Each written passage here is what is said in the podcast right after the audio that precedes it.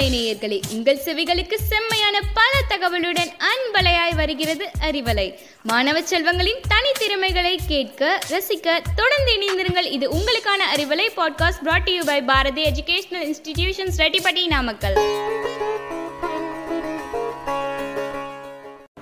Hi hello வணக்கம். Welcome to Arivalai. Arivalai இன்னைக்கு நம்ம என்ன பார்க்க போகிறோம் அப்படின்னு பார்த்தீங்கன்னா ஹேண்ட்பாலை பற்றி தான் ஹேண்ட்பாலை பற்றி பல செய்திகளை உங்களுக்கு தெரிவிக்க வந்துள்ள நான் எஸ் ரித்திகா. நான் உங்கள் காயத்ரி. நைன் தேர்ட்டி ஒன் பத்தொம்போதாம் நூற்றாண்டில் டென்மார்க் ஹசானா உக்ரைன் ஜெர்மன் போன்ற நாடுகளில் ஹேண்ட்பால் விளையாடப்பட்டது. இந்த ஹேண்ட்பால் அணியானது வடக்கு ஐரோப்பாவில் விளையாடப்பட்டதாகவும் வரலாறு இருக்கிறது. ஆயிரத்தி தொள்ளாயிரத்தி இருபத்தி ஐந்தாம் ஆண்டு ஆண்களுக்கான முதல் சர்வதேச விளையாட்டுப் போட்டியும் ஆயிரத்தி தொள்ளாயிரத்தி முப்பதில் பெண்களுக்கான முதல் சர்வதேச விளையாட்டுப் போட்டியும் ஜெர்மன் மற்றும் ஆஸ்திரேலியாவுக்கு இடையில் நடந்தது. அது மட்டுமில்ல ரித்திகா. அதுக்கு முன்னாடியே ஆயிரத்தி தொள்ளாயிரத்தி பதினேழாம் ஆண்டு அக்டோபர் இருபத்தி ஒன்பது அன்று ஜெர்மனியின் பெர்லினில் இந்த நாள் விளையாட்டின் பிறந்த தேதின்னு அறிவிச்சாங்க. ஓ அப்படியா? சர்வதேச அமைச்சூர் ஹேண்ட்பால் கூட்டமைப்பு ஆயிரத்தி தொள்ளாயிரத்தி இருபத்தி எட்டில் உருவாக்கப்பட்டது. பின்னர் சர்வதேச ஹேண்ட்பால் கூட்டமைப்பு ஆயிரத்தி தொள்ளாயிரத்தி நாற்பத்தி ஆறில் உருவாக்கப்பட்டது காயத்ரி. அப்படியா? ஆயிரத்தி தொள்ளாயிரத்தி முப்பத்தி ஆறாம் ஆண்டு பெர்லினில் நடந்த கோடைக்கால ஒலிம்பிக்கில் ஆண்களுக்கான ஃபீல்டு ஹேண்ட்பால் விளையாடப்பட்டது. ஓ ஆயிரத்தி தொள்ளாயிரத்தி எழுபத்தி ரெண்டாம் ஆண்டு முனிச்சியில் நடந்த கோடைகால ஒலிம்பிற்கான ஆண்கள் அணி கைபந்தாட்டமாக இந்த விளையாட்டு உலகரங்கில் மீண்டும் வெளிப்பட்டது. அது மட்டுமல்ல ஆயிரத்தி தொள்ளாயிரத்தி எழுபத்தி ஆறாம் ஆண்டு மான்ட்ரிலில் நடந்த கோடைக்கால ஒலிம்பிக்கில் ஹேண்ட்பாலில் பெண்கள் அணி சேர்க்கப்பட்டது. ஓகே காயத்ரி இது வரைக்கும் ஹேண்ட்பாலோட ஹிஸ்டரியை பற்றி பார்த்தோம். இப்போ ஹேண்ட்பால் கோட் மெஷர்மெண்ட்டை பற்றி பார்க்கலாமா? ஓ பார்க்கலாமே.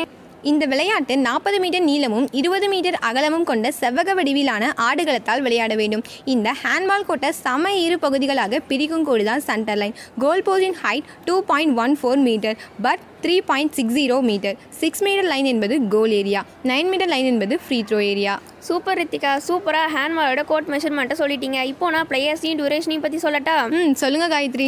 இதில் மொத்த அணிக்கு பதினாலு பேர் மெயின் பிளேயர்ஸ் ஏழு பேர் சப்ஸ்டியூட் பிளேயர்ஸ் ஏழு பேர் விளையாடுறாங்க. இதனுடைய மொத்த நேரம்னு பார்த்தீங்கன்னா அறுபது நிமிஷம். முப்பது நிமிஷம் விளையாடுறாங்க. பத்து நிமிஷம் இடைவெளி மறுபடியும் முப்பது நிமிஷம் விளையாடுறாங்க. சூப்பர் காயத்ரி நீங்களும் சூப்பராக பிளேயர்ஸை பற்றியும் டியூரேஷனை பற்றியும் சொல்லிட்டீங்க. இப்போ நம்ம ரூல்ஸ் அண்ட் ரெகுலேஷனை பற்றி சொல்லலாமா? ஓகே சொல்லலாம். இந்த கேமில் சிக்ஸ் மீட்டர் லைன் ஏரியா எல்லாமே கோல் கீப்பர் ஏரியா எந்த ஒரு வீரரிடம் பந்து இருக்கும் பொழுது ட்ரிப்ளிங் செய்து கொண்டே இருக்க வேண்டும். அப்படி இல்லை என்றால் மூணு ஸ்டெப்பில் பாஸ் செய்ய வேண்டும். கோல் போஸ்ட்டுக்கு பின்னாடி நெட் கட்டி இருக்கணும் அந்த நெட் எதுக்குன்னா கோல் போடும்போது பந்து வெளியே போகாமல் இருக்கிறதுக்கு கட்டியிருக்காங்க.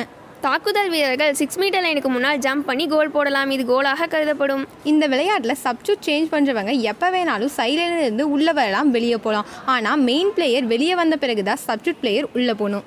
சப்ஸ்டியூட் பிளேயர் பிளஸ் சஸ்பெண்டரான பிளேயர் சைட் லைனுக்கு வெளியில் தான் இருக்கணும். கோல் போஸ்டில் இருந்து நைன் மீட்டர் தொலைவில் உள்ள அரைவட்ட கோடு ஃப்ரீ த்ரோ கோட்டை குறிக்கிறது. பந்தை கொண்டு போகும் அணியினரை எதிரணியர் அடித்தாலோ உதைத்தாலோ கீழே தள்ளிவிட்டாலோ அவருக்கு நடுவர் இரண்டு நிமிடம் கோட்டை விட்டு வெளியேற்றப்படுவார். கோல் போட வரும்பொழுது எதிரணியினர் பந்தை பிடிக்கலாம் தடுக்கலாம். அதையும் மீறி கோல் போஸ்டுக்குள் பந்தை போட்டால் அது சரியான கோலாக கருதப்படும். ஒரு வீரர் பந்தை கோல் போஸ்டுக்கு எரியும் போது பின்பக்கத்திலிருந்து பிடித்தாலோ கையை வேண்டுமென்றே தட்டிவிட்டாலோ அவருக்கு நடுவர் பெனால்டி த்ரோ கொடுப்பார். பெனால்டி த்ரோ பண்ணக்கூடியவர் செவன் மீட்டர் லைனில் நின்று தான் பந்தை கோல் போஸ்டுக்குள் எறிய வேண்டும். மற்ற வீரர்கள் அனைவருமே நைன் மீட்டர் லைனுக்கு வெளியில் தான் நிற்க வேண்டும்.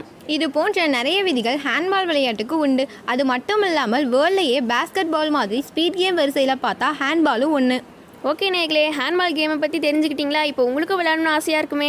அடுத்த அறிவலையில் வேறு ஒரு புதிய தலைப்புடன் உங்களை சந்திக்க வரும் வரை உங்களிடமிருந்து விடைபெறுவது நான் உங்கள் காயத்ரி. எஸ் ரித்திகா பாரதி மேல்நிலைப்பள்ளி ரெட்டிப்பட்டி நாமக்கல். நன்றி வணக்கம்.